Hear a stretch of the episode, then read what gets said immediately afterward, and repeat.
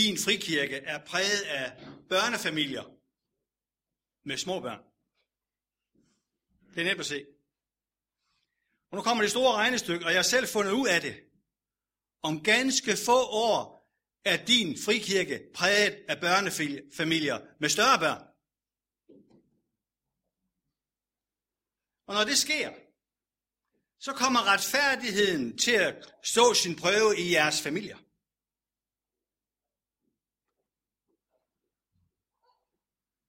Jeg kan ligefrem høre en Nicoline sige derhjemme til Lisa og Torben. Det er ikke retfærdigt, at Mathilde skal være lige så længe op som mig. Jeg er da meget ældre, end hun er. Og jeg kan høre Daniel sige. Det er simpelthen uretfærdigt, jeg skal tømme opvaskemaskinen. David, han kan sagtens finde ud af det. Jeg kan høre en af mine egne børnebørn sige, det er ikke retfærdigt, at William skal have lige så meget lompenge, som jeg skal have. Han laver jo ingenting. Hvad er egentlig retfærdigt her i verden? Jeg tror på, det kommer rigtig meget an på, fra hvilken side man ser det. Og så er det ikke kun børn, der har problem med at finde ud af, hvad der er retfærdigt her i verden, og hvad der er uretfærdigt. Det har vi voksne også. Der var en katolsk præst, en jødisk rabbiner, og en ganske almindelig folkekirkepræst fra Danmark. De var døde. Det er jo sørgeligt. Men det var heldigvis sådan, at de kom op til himlen, og der i døren, der møder de den gode Sankt Peter. Og så siger han først til den her jøde, eller katolske præst, du har levet et strengt liv.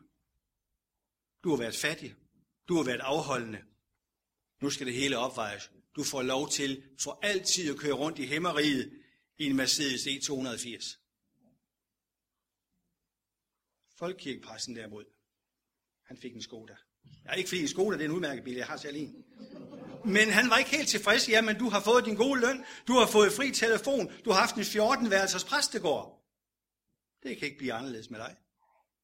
Og så var det rabbinerens tur. Den jødiske rabbiner. Han fik en 12-cylindret BMW 750 IL med total intragi og privat chauffør. Det var den danske folkekirkepræst ikke specielt tilfreds med. Så han klagede til Sankt Peter. Jeg ved det godt, sagde Sankt Peter. Jeg synes heller ikke, det er retfærdigt. Men der er ikke noget at gøre ved det. Han er i familie med chefen. Jeg vil godt fortælle, at det, det er noget med retfærdighed at gøre, hvem man ser på, det er godt. Men jeg kan godt fortælle en historie, som jeg synes er meget mere indhold i.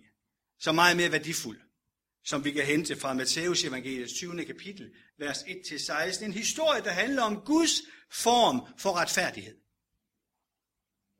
Det vi har snakket om indtil nu, det er menneskers former for retfærdighed. Nu skal vi ind i en tekst, der handler om Guds form for retfærdighed. Og teksten er den, som man kalder for arbejderne i vingården. Og så snakker Jesus jo om, hvad er det himlen, det handler om? Himmeri, hvad handler det om? Han siger sådan her. For himmeri, det ligner en vingårdsejer, der tidligt om morgenen gik ud for at lege arbejder til sin vingård. Da han var blevet enig med dem om en dagløn på en denar, så sendte han dem ind i sin vingård.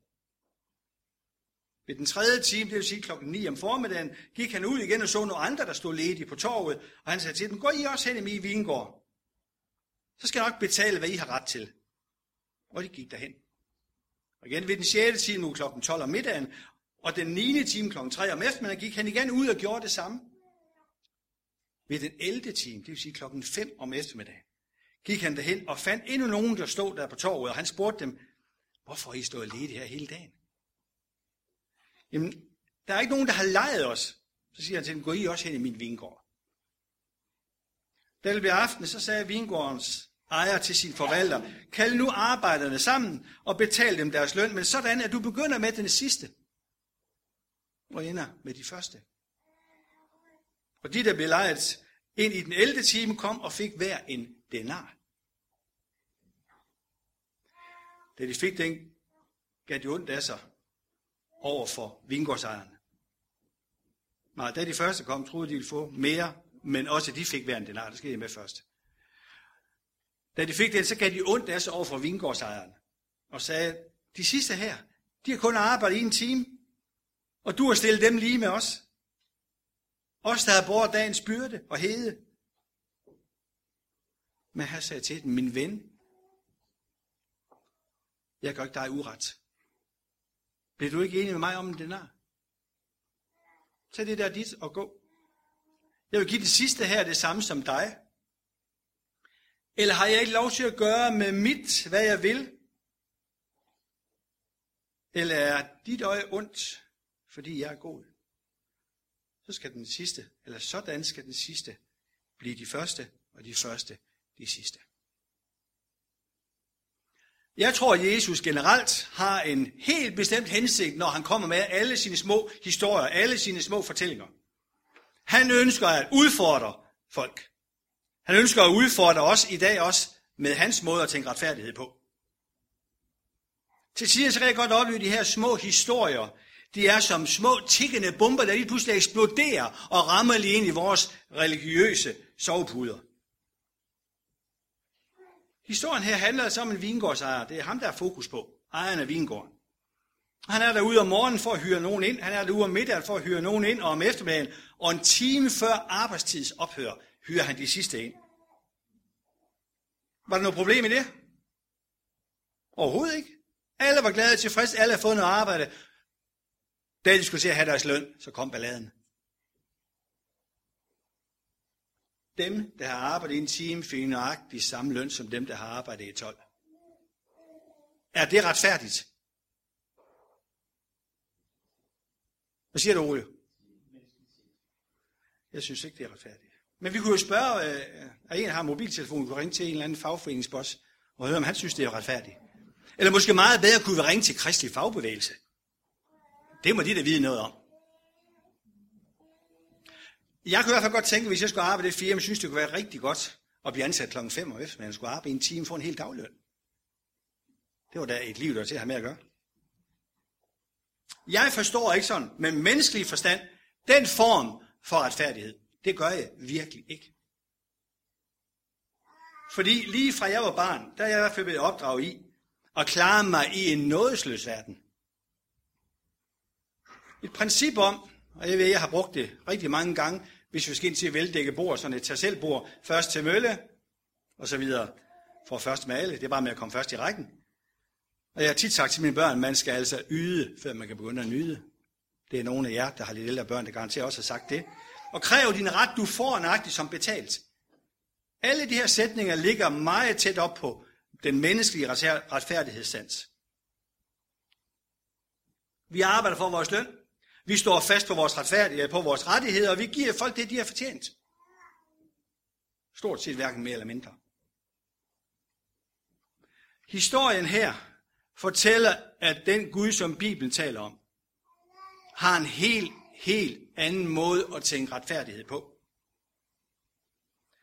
Jesus, som fortæller den her historie, har en tankegang, der lader noget gå for ret. Nåden frem for retfærdigheden. Den her historie fortæller, som Jesus fortæller, den fører i hvert fald mig over fra en fortjeneste verden og ind i Guds riges nådesverden. Det er to vidt forskellige verdener. Jeg tror, hvis vi sådan stille og roligt lytter godt efter, så tror jeg, vi kan høre evangeliet viske til os, at vi får heller ikke, hvad vi fortjener. Vi lige holdt nadver sammen. Var der ikke noget med, at vi fortjente faktisk straf? Men vi fik tilgivelse. Vi fortjente faktisk vrede, men vi fik kærlighed. Vi fortjente gældsfængsel. Fornøjelse at se sådan, bliver nogen, der kommunikerer sammen. Vi fortjener gældsfængsel, men vi får kreditværdighed. Vi fortjener en god gang skal ud indimellem, men hvordan er det Gud møder os? Med åbenhed, med kærlighed og med forståelse og med respekt. Så må også vende om og sige, er det retfærdigt?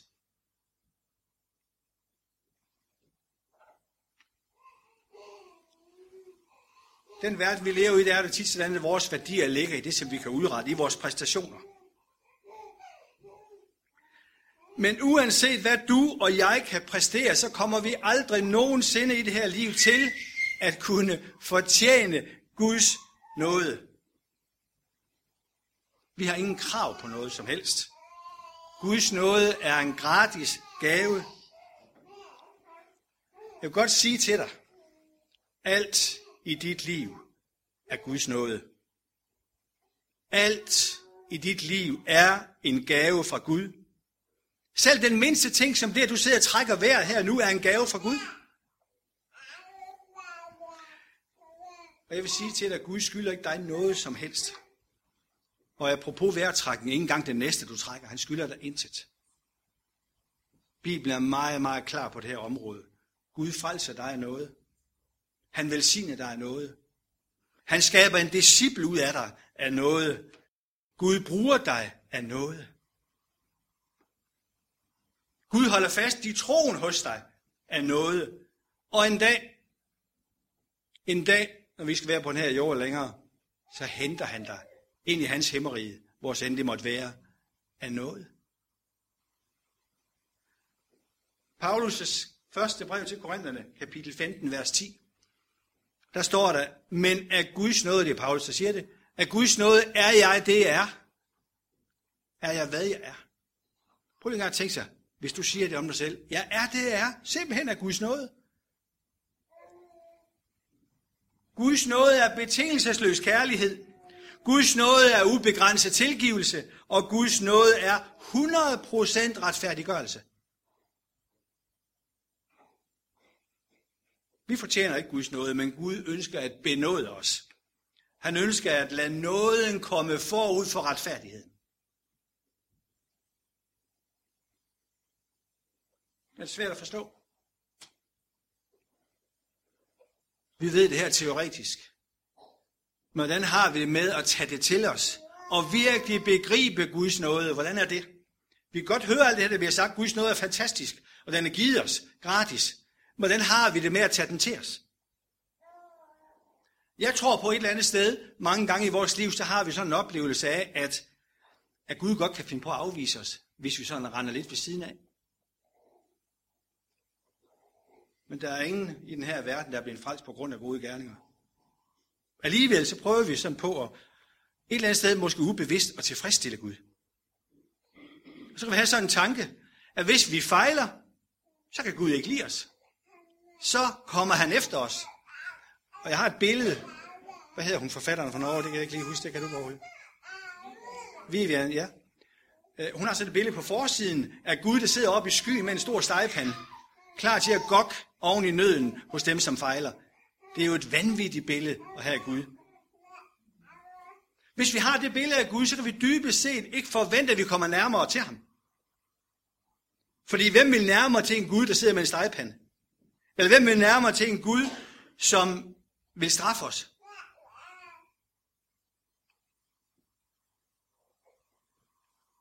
Nærmere til en Gud, der er utilfreds med os?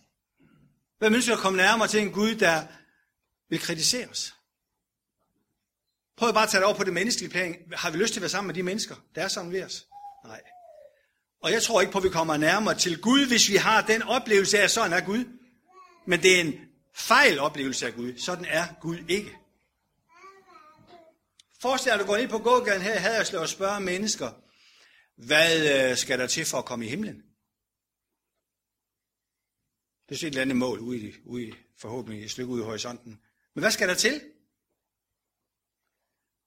Jeg tror, at nogen kunne finde på at sige, gør dit bedste at behandle mennesker ordentligt. Altså, igen adfærden.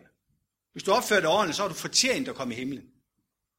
Sørg for, at regnestykket i den sidste ende bliver positivt, så skal det nok gå godt med dig, så skal du nok komme i himlen. Vi er så fyldt med den der præstationsting for at tilfredsstille Gud. Men Bibelen siger noget helt andet. Og den her fortælling siger noget helt andet. Det er noget helt andet, der skal til, for at vi engang kan forenes med den Gud, som har skabt os. Der er kun én eneste måde at komme i himlen på, hvis det er det, vi lige skal snakke om. Det er ved at acceptere og tage imod den gave, Gud har givet. Billetten er gratis. Og det gør man, det gør du, ved at acceptere det, som Jesus har gjort for 2000 år siden på Golgata Kors nøjagtigt det, som vi har delt nadveren sammen om. Hvis det er det, du i dit hjerte siger, wow, hvor er det godt at tilhøre dig Gud og være et frit menneske. Så skal du ikke gøre, du, det er gjort det, det skal gøres. Prøv at høre Romerbrevets 3. kapitel, vers 23-24. Alle, og det betyder alle, har syndet og har mistet herligheden fra Gud. Og ufortjent, nu kommer koldbønnen lige, gøres de retfærdige af hans nåde ved forløsningen i Kristus Jesus. Først så står der, at vi har mistet herligheden for Gud. Og ufortjent gøres vi til det helt modsatte, til at komme til at tilhøre ham. Den gave, synes jeg, er den bedste gave, jeg kan få som menneske. Fordi den gør, at jeg kan føle mig fri, jeg kan føle mig afslaget, jeg kan føle mig elsket, jeg kan føle mig accepteret. Og mit selvværd, det vokser, så jeg kan holde mig selv ud, og jeg kan se Gud i øjnene. Det er da en gave. Jeg har tit ønsket sådan at få en lottogevinst. Det er nok ikke andre end mig, der har ønsket det, men øh, der sker bare det med sådan en lottogevinst, den forsvinder. Men det gør Guds nåde aldrig nogensinde. Den rækker hele vejen igennem livet, hele vejen ind og videre ind i evigheden. Den kan aldrig betale sig. Den er betalt en gang for alle, lige nok i det, som vi mindes i vores nadverfællesskab. For at noget er I frelst.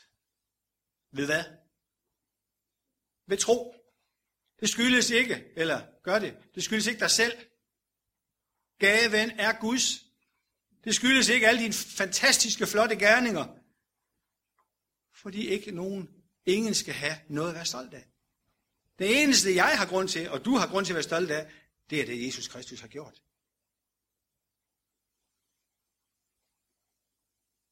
Prøv lige at tænke på lignelsen igen. Hvilken arbejdsgiver ved sin fulde fem vil betale den samme løn til en, der har arbejdet 12 timer, som til en, der har arbejdet 1 time? Jeg tror ikke på, at der er en arbejdsgiver med en lille smule sund fornuft, der vil udbetale løn på den fasong. Og det var måske noget af det, som Jesus godt vil fokusere på. Han fortæller os nemlig en, en historie om Guds nåde, som ikke har noget at gøre med, hvad du præsterer. Om du arbejder en time eller 12 timer, Guds nåde er noget helt andet. Min ven, jeg gør ikke dig uret. Bliver du ikke enig med mig om den her? For at arbejde 12 timer? Jeg vil give den sidste her. Det samme som dig. Jeg har ikke lov til at gøre med, hvad der er mit, har ikke lov til at gøre med det, som jeg vil. Eller er dit øje ondt? Han er virkelig fat i noget her, Jesus.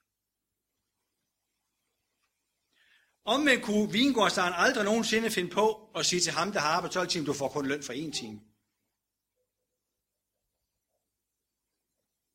De, der var på arbejde 12 timer, de fik det, som var aftalt.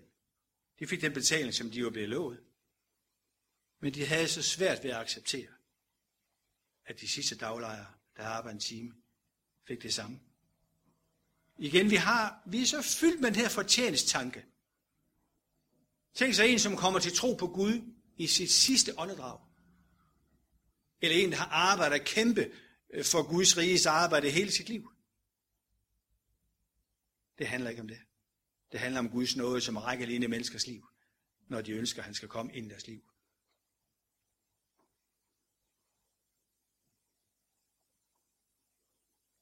Lignelsens point her er for mig at se, at Guds nåde er en gave og ikke en belønning. Efter vores målestok, i hvert fald efter min, så er der nogen, der fortjener mere end andre. Men efter nådens målestok, der findes ordet fortjeneste slet ikke.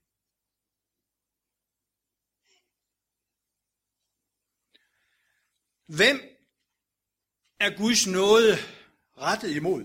Jesus gik jo ned på torvet i historien, eller gjorde vingårdsejeren i hvert fald, og tog alle der stod der. Så hvem er det, Guds nåde er rettet imod? Jeg tror på, at Guds nåde er rettet mod alle mennesker. Det betyder, at Gud ikke har favoritter. Uanset hvem du er, uanset hvad du har gjort i dit liv, uanset hvad, så elsker Gud dig betingelsesløst. Han ønsker at øse sin noget ud over dig og dit liv. Romerbrevets 10. kapitel, vers 13 siger, En hver, der opfører sig ordentligt og påkalder Herrens navn, skal blive frelst. Du er ganske få, der reagerer på det, for det passer jo ikke, det jeg siger. Der står faktisk, en hver, som påkalder Herrens navn, skal blive frelst. Er det fordi, vi er så bare tone ørerne fulde af præstationer, vi ikke hører det? En hver, der påkalder Herrens navn, skal blive frelst. Skal få lov at leve et liv i frihed. Jeg synes virkelig, det er frihed at være en kristen. Guds nåde er gratis, men den har godt nok været dyr. Igen, naderfællesskabet fortæller virkelig noget om, hvem der måtte betale, og hvad det kostede at betale. Det kostede Gud så meget, at han måtte give sin søn. Og det kan være rigtig, rigtig svært at forstå det, men det er det, Bibelen siger. Prøv at høre fra Romerbrøds 5. kapitel, vers 15. Døde de mange på grund af den enes fald. Den enes fald her, det er Adam. Døde de mange på grund af ham, på at han faldt, han kom til at, han lod sig lokke af Eva til at spise noget frugt, som han ikke skulle spise.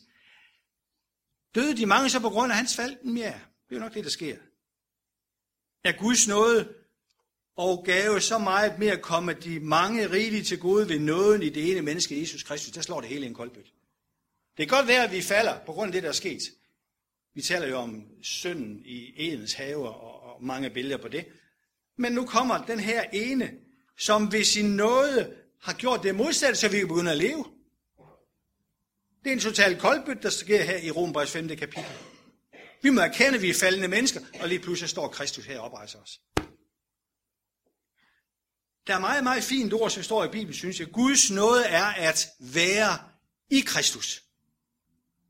Den der lille sætning der, som på to ord, som hedder i Kristus, findes faktisk 120 gange i det nye testamente. Alle, der har accepteret Guds nåde, er inkluderet i de her ord i Kristus. Hvad betyder det? Det betyder, at Gud, uanset hvem du er, uanset hvad du siger, uanset hvad du har gjort, så ser han dig i Kristus. Som Kristus. Bibelen siger, at du er skjult i Kristus. Når du er skjult i Kristus, så er der ikke længere nogen grund til fra Guds side at pege fingre af dig. Når han ser på dig, så ser han Kristus. Den måde Gud ser på dig 24 timer i døgnet, det her det er til frihed, synes jeg. Når du er i Kristus, så ser Gud på dig med nådens øjne. Han ser perfekthed frem for uperfekthed. Du kan aldrig nogensinde gøre noget, der får Gud til at elske dig mere. Og du kan aldrig nogensinde gøre noget, der får Gud til at elske dig mindre. Jeg tror på, at når du og jeg virkelig begriber i vores hjerte, hvad Guds nåde betyder, så vil vores liv forandre. Så begynder det at vokse indenfra og ud. Så er det ikke loven, der skal dirigere os længere, men så er det Gud, der driver os indvendigt fra og ud. Akkurat som det blev profeteret om i det gamle testamente, at stenhjertet skal pilles ud, og så skal der et nyt kødhjerte ind, som gør, at jeg begynder at fungere på den måde, når jeg virkelig oplever Guds nåde i mit liv. Så vil det forandre mig. Ikke noget, jeg skal præstere og gøre, for det kommer helt af sig selv. Og når vi har den her oplevelse af Gud, så tror jeg på, uanset, fordi vi fortsætter med at fejle, jeg, jeg har ikke mødt nogen, der ikke gør det endnu, så, så er det det første, jeg ikke gør, eller det første, jeg gør, det er ikke at løbe væk fra Gud, men det er at løbe hen til Gud. Jeg løber aldrig hen til en, der vil straffe mig, en, der vil komme efter mig, men jeg løber hellere end gerne hen til en, som vil tage mig op på skødet, billedligt talt, og give mig et knus. Og tilgive mig. Jeg tror på, at der er ingen terapi i den her verden. Der er ingen piller i den her verden. Ingen bøger. Ingen fantastiske seminarer, der kan forandre et menneskeliv, som Guds nåde kan. Hvis virkelig man får fat i den her beretning om arbejderne i vingården, som er et billede på alle os mennesker, som Gud ønsker at fylde med sin nåde, der er ikke noget, tror jeg på, der kan forandre, som den nåde Gud giver os. Esajas han siger, at Gud længes efter at vise dig noget. Og Gud venter på. længes efter, at stadig flere og flere vil tage imod hans nåde. Han ønsker at overøse ud over alle mennesker. Og så venter han på, at vi virkelig lever vores liv under nåden. Så det må ses på os, at vi er nådens børn, vi skal bruge det udtryk. Ja, vi er Guds børn.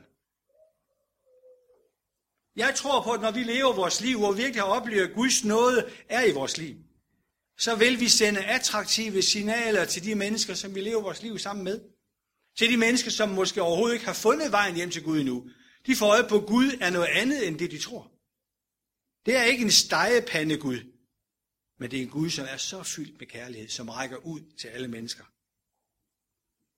Jeg tror på, at når vi har modtaget Guds nåde som gave, så vil vi selv blive gave milde, eller det som på dansk hedder gavmilde mennesker. Der er noget, de er imod andre mennesker. Så tror jeg på, at vi begynder, også i vores liv, at lære nåden gå forud for ret. Og det tror jeg er et rigtig godt princip for os som kristne. At lade nåden gå forud for ret. Nåden indeholder tilgivelse, forsoning, alle de ting, der gør, at mennesker kan holde hinanden ud. Vi skal bede sammen.